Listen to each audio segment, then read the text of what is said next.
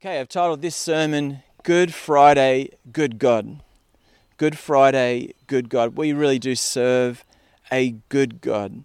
And in the moment of trial or tribulation or things that just not going the way that we thought it might, we need to be reminded that we actually serve a really good God. And in fact, over this Easter weekend, it's my heart that you would discover afresh just how good God is for you.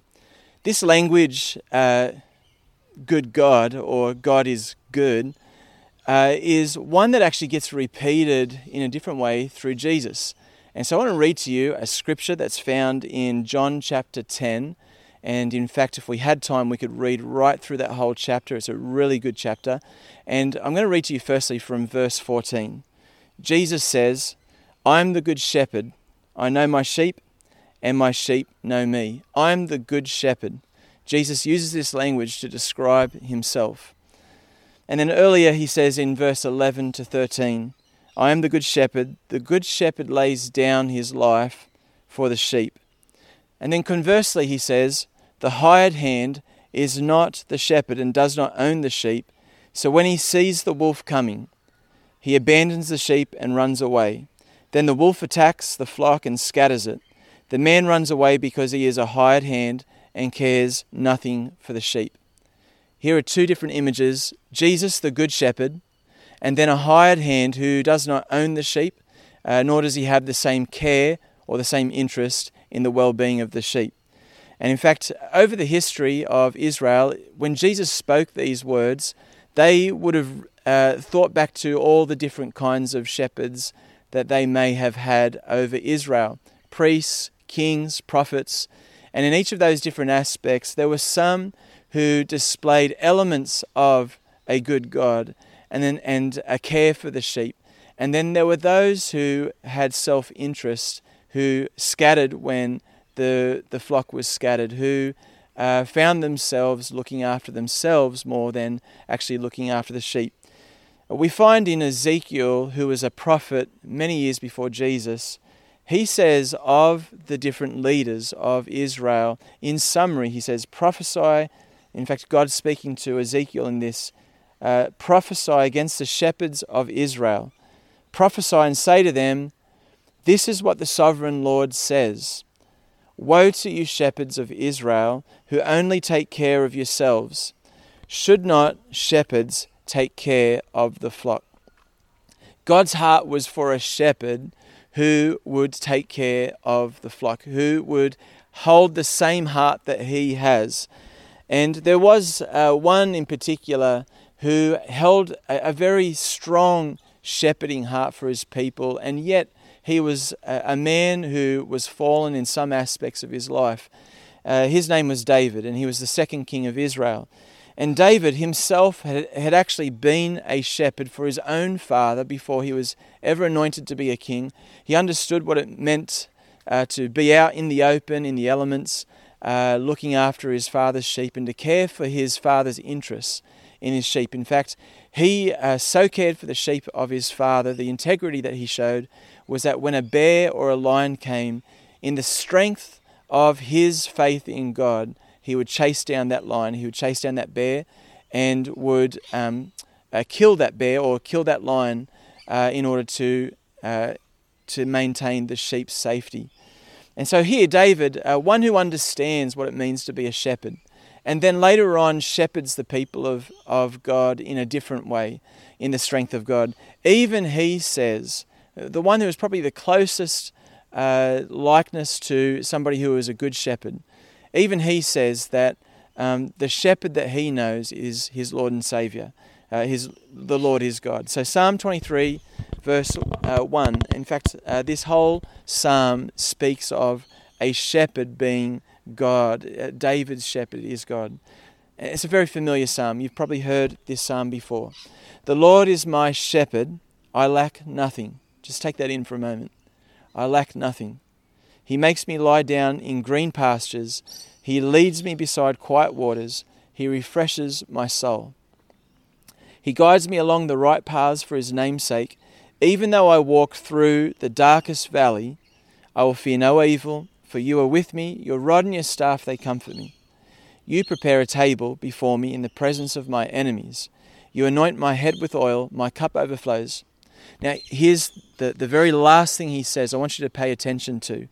Verse 6 Surely your goodness and love will follow me all the days of my life, and I will dwell in the house of the Lord forever. Notice uh, David summarizes God as his shepherd as a shepherd who is good. He says, Surely your goodness and your love will follow me all the days of my life. In other words, this good shepherd does not leave the flock. This good shepherd that David had, um, had been uh, in relationship with, in covenant with, had not let him down. Not one time had he found that God had let him down. This was his testimony. If you read of David's story, you would see again and again he could testify God is good. Even in the, the darkest valleys, God is good. Now, the reason why I wanted to read that particular scripture to you is because when Jesus speaks of himself being the good shepherd, you need to understand that he's using a very similar language to what David writes about. That uh, not only is God good, but Jesus places the language upon himself that he is the good shepherd. It's uh, a very pointed description of himself. In fact, when he goes on to talk about who he is, uh, he uses language like uh, he will lead them in and out to find green pasture. He knows every sheep by their name, and he calls them, and they understand his voice. If a stranger calls, they uh, do not listen to him because they don't recognize his voice. He speaks of himself as the Good Shepherd, and in fact, when he is speaking in John chapter 10, he's speaking to the Pharisees. And he's saying, uh, just after they had seen somebody uh, who was seen somebody who was healed, uh, who was blind and now could see, uh, Jesus said, the reason why you can't understand that that these works are from God is because you yourself are blind. And he goes on to say to the Pharisees, in fact, those who know God know that my voice is the very words that come from the Father. In fact, if you were to read through John chapter 10, everything that he says of himself is very much what you would expect God to say of himself. John, who writes this book, goes to great lengths to be able to uh, help us to understand that Jesus is not just a good person, he is the good God. Jesus is the Son of God. Now, this whole picture, the whole reason why I wanted to bring this picture to you is because uh, Jesus goes on to say that not only is he the good, not only is he the good uh, shepherd, but also in verse 14 and 15, he says, I'm the good shepherd, I know my sheep, and my sheep know me. Now, verse 15, just as the Father knows me, and I know the Father, and I lay down my life for the sheep. It goes on to say in verse 17, The reason my Father loves me is that I lay down my life only to take it up again. No one takes it from me, but I lay it down of my own accord. I have authority to lay it down and authority to take it up again. This command I received from my Father. Jesus is saying that not only is he the good shepherd that we find in Psalm 23, but also he is so good that he's willing to lay down his life for the sheep. In fact, he speaks of his Father God in the picture of this in saying that he takes care of the sheep according to the authority already given him by God the Father. That's an important uh, thing to understand. Now, uh, I grew up in Parkes uh, out west, and in Parkes it's sheep and wheat. That's the main uh, industry and produce that uh, is uh, produced out in, in Parkes.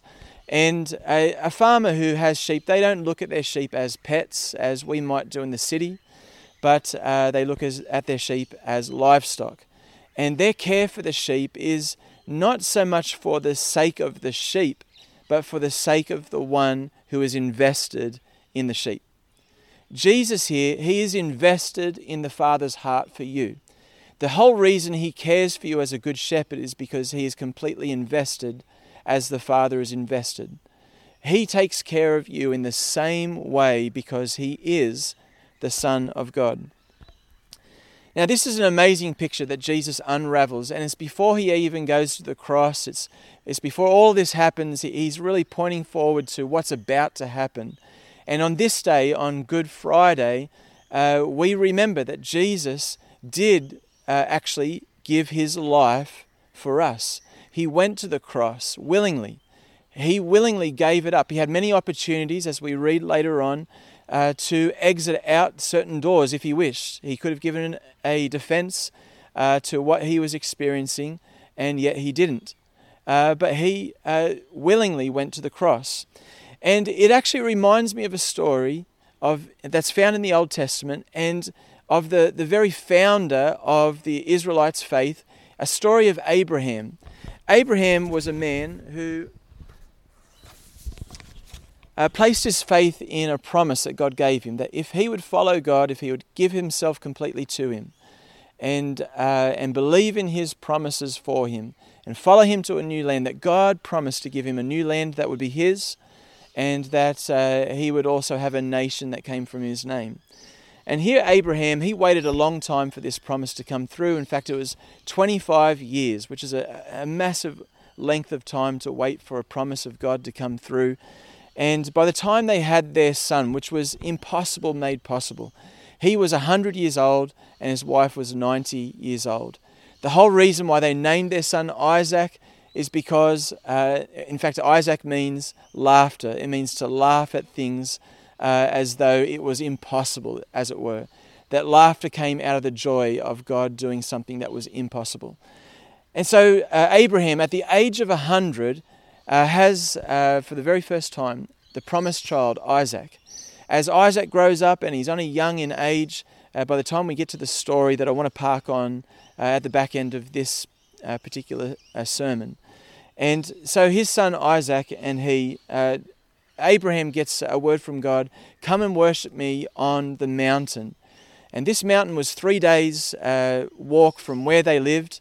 And so he took Isaac and in fact, at that time, God says to Abraham something that is almost, if it, was, if it was not written, I wouldn't believe it. He says to him, Take your son Isaac and sacrifice him to me. Now, there are some scriptures that are easy for us to understand. And then there are some scriptures that are really difficult for us to understand. And this is one of those scriptures. And I've got a lot of questions around this story. And I, I, just remember Bill Johnson saying, if we're just to look at the easy scriptures, then we may miss something of God's nature. And so I want you to pick up on what God does in this story, some of the nature that's revealed in this story, and uh, to go with me into a very difficult story to understand, but to, to seek God out as to what He has to say in this particular story of what Abraham did in faith. So, Abraham, he takes his son Isaac, they go for for a three day hike. And just imagine this journey uh, as being part of their journey, that they're going up to a mountain. On their journey, as they see the mountain in front of them, Isaac looks up to his father Abraham and says, We have the fire, we have the wood, but dad, where is the lamb? Where's the sacrifice? And uh, then we find that Abraham answers in this way in Genesis chapter 22, verse 8. He says, Abraham answered, God himself will provide, and uh, the lamb for the burnt offering, my son. And the two of them went on together. Now, we get an insight as to what Abraham was thinking along the way, uh, knowing the cost of what God was calling him to do. This was the promise, uh, the evidence of God's promise, the inheritance of God's promise here in his son Isaac. And in Hebrews chapter 11, verse 9, uh, the writer of Hebrews says, that Abraham reasoned that God could even raise the dead. That when he stepped out in faith with his son Isaac, he reasoned that God could even raise the dead. That's an important uh, note to make because Jesus enters his reign, his uh, passion, his, his way to the cross with a very similar explanation, saying, Not only will he be buried, but he'll be raised back to life. So Abraham says to his son, God will provide. And when they get to the place where uh, Abraham was uh, about to sacrifice his son, he builds the altar, he stacks it up with timber, he binds up his son, and uh, just as he's about to go through with what God told him to do, uh, an angel of the Lord calls out to him, and we find in verse 11, Genesis, Genesis chapter 22, verse 11, uh, the angel says, Abraham, Abraham, here I am, he replied. Do not lay a hand on the boy, he said. Do, uh, do not do anything to him. Now I know that you fear God, because you have not withheld from me your son, your only son. Now listen to what happens next. Abraham looked up, and there in the thicket he saw a ram caught by its horns. He went over and took the ram and sacrificed it as a burnt offering instead of his son. He had already said to his son, God will provide. He was ready to go through with what God had called him to do, his only son. And then God, in the midst of it, he stepped in between him and his son. And he became the provision that day for uh, their altar, for their sacrifice, their burnt offering. Do you know, uh, I, I try to think of what it might have looked like having had the ram now provided and uh, that, that worship session that they would have had right there and then. No one else was there to see it, just him, uh, Abraham, and his son Isaac. It wasn't on Spotify, it wasn't recorded, there's no smoke machines, there was no lights. This was one of the worship sessions that was just between Abraham and God, Isaac and God. I, I imagine for Isaac, this is probably the best worship session he's ever been to, um, knowing the other side of things, not the beforehand. I can't imagine going to a worship service the way he went into one. But uh, I imagine for him, this is something that he would never forget. God is his provider. God stood in the way. He became the ram in his place. He didn't have to die that day. God provided. Now, I want to suggest something to you here. Firstly, uh, this was a private moment between Abraham and God. This was a private moment between Isaac and God. I want to encourage you today Find a private moment between you and Father God, recognizing that Jesus is the one who stood between you and the Father God. He stood between you and the sacrifice that needed to be made. He is the sacrifice. In verse 14, uh, goes on to say So Abraham called that place, the Lord will provide. And to this day it is said, On the mountain of the Lord it will be provided. Uh, if you were to read that verse all on its own, you, know, you might be tempted to think that God is my provider around financial needs or around health needs. Both those are true, but it's not what Abraham is talking about here. He's talking about a God who provided in the deepest need that you and I have. He provided for uh, uh our sins being completely uh, relinquished before God. He provided for every regret, every shame, every guilt that we hold, that we could actually lay that up on His Son Jesus. And then the angel of the Lord, he goes on to, um, to say to Abraham after this worship session, he restates the covenant that God had made with Abraham. And then he goes on to say that through, in fact, I'll read this part to you uh, in verse 18 that through your offspring all nations on earth will be blessed because you have obeyed me. So, in other words, this whole incident, this whole sacrifice, this whole place of worship, God was making a statement that from this place there would come a seed, the line of Abraham, one that would be the Messiah who would actually fulfill this whole picture of God being the provider that he would provide for us, and that through him all nations would be blessed, through his offspring. This isn't just something that was provided to Abraham as a picture, um, but uh, we find in Isaiah 53 that the same picture emerges through one of God's prophets, Isaiah. Uh, God says through Isaiah, He was despised and rejected by mankind, a man of suffering and familiar with pain. Like one from whom people hide their faces, he was despised, and we held him in low esteem. Surely he took up our pain and bore our suffering, yet we considered him punished by God, stricken by him, and afflicted. But he was pierced for our transgressions, he was crushed for our iniquities. The punishment that brought us peace was on him, and by his wounds we are healed.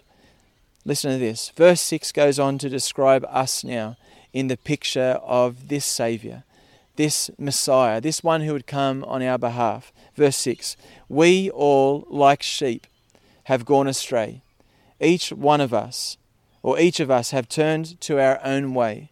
And the Lord has laid on him, that is Jesus, that is his Messiah, the iniquity or the sin or the transgression of us all. He's laid up on him.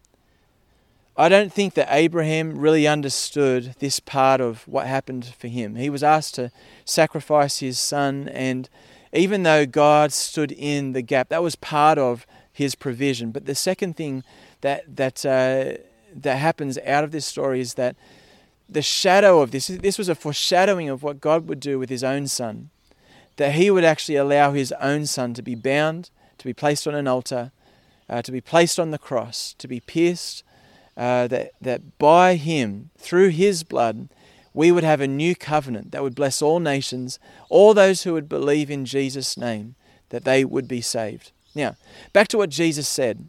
He said, I am the good shepherd. This is Good Friday. He's the good shepherd who gives up his life for his sheep. His sheep are simply those who know his voice. They know his voice because they recognize that Jesus is the Son of God. They recognize that the Father God is in Jesus and Jesus is in, is in his Father. That when they see Jesus and hear him, that they're hearing from Father God. Do you know his voice? Have you placed your faith and your belief in him? Peter, looking backwards, he says in 1 Peter chapter 2 verse 24 to 25, he himself carried our sins in his body on the cross so that we would be dead to sin and live for righteousness. Our instant healing flowed from his wounding. You were like sheep that continually wandered away, but now you have returned to the true shepherd of your lives, the kind guardian who lovingly watches over your souls. Jesus is the good shepherd. He has given himself for you. So, what, what does this mean for anybody who's watching right now? Well, this means, firstly, for those who have placed their belief in Jesus, Good Friday is a celebration of what Jesus has done for us. We take time out to remember what He's done because He is our salvation, He is our provision, and there is worship that happens as a result of knowing that Jesus is our provision. I want to encourage you find a space today to pray, to listen to some worship music, or uh, to go for a, you know a walk where you're doing some exercise, but contemplating this that Jesus is God's provision for you, that you have been brought in as one of God's sheep, one of his sons or daughters through Jesus. Well, what does it mean for somebody who hasn't placed Jesus as their Lord and Savior? Well, I want to encourage you today that you would actually seek him out and ask the question Is the voice that comes from Jesus the voice of the Heavenly Father? Do I see the resemblance of Psalm 23 in Jesus? Do I see the resemblance of a good father in the Good Shepherd? And if so, why am I waiting to make a decision to follow him? Why am I trying to do things as though I am the one who is actually good, or I'm the one who is a pretty good person that God would still accept? Why would God go to all the effort, the great cost of sending his son, if sin could be dealt with through just simply following the law or being a fairly good person. He knew it was impossible for us. So I want to encourage you this morning, maybe this morning, and I, I want uh, to, to call you to make a response, that you would say, Jesus, I'm placing you as my Lord and Savior. This Easter, I'm making this personal. It's no longer something that is foreign to me. I'm taking hold of what God has done for me through His Son Jesus. So if you've made that decision this morning, if you want that to be your prayer, then I want to encourage you just to make this prayer yours. Let's pray. Father God, this morning I choose to make Jesus my good shepherd. I want to follow him with all my life. I want to listen to his voice and understand him. I want to be led to green pastures. I want to be led to what he has for me. And I want to follow him in becoming one that represents him, one that loves you. And so, Father God, would you forgive me for trying to be something that I'm unable to achieve, trying to be the good person that Jesus stood in my place for. And so I ask for your forgiveness for every regret, every shame, every uh, known or unknown sin. And I declare that you, Lord Jesus, are my Saviour. Father God, would you welcome me in as one of your sons, one of your daughters, to be uh, your own, to, to be acknowledged as one of your sheep, one of your own. In Jesus' name, amen.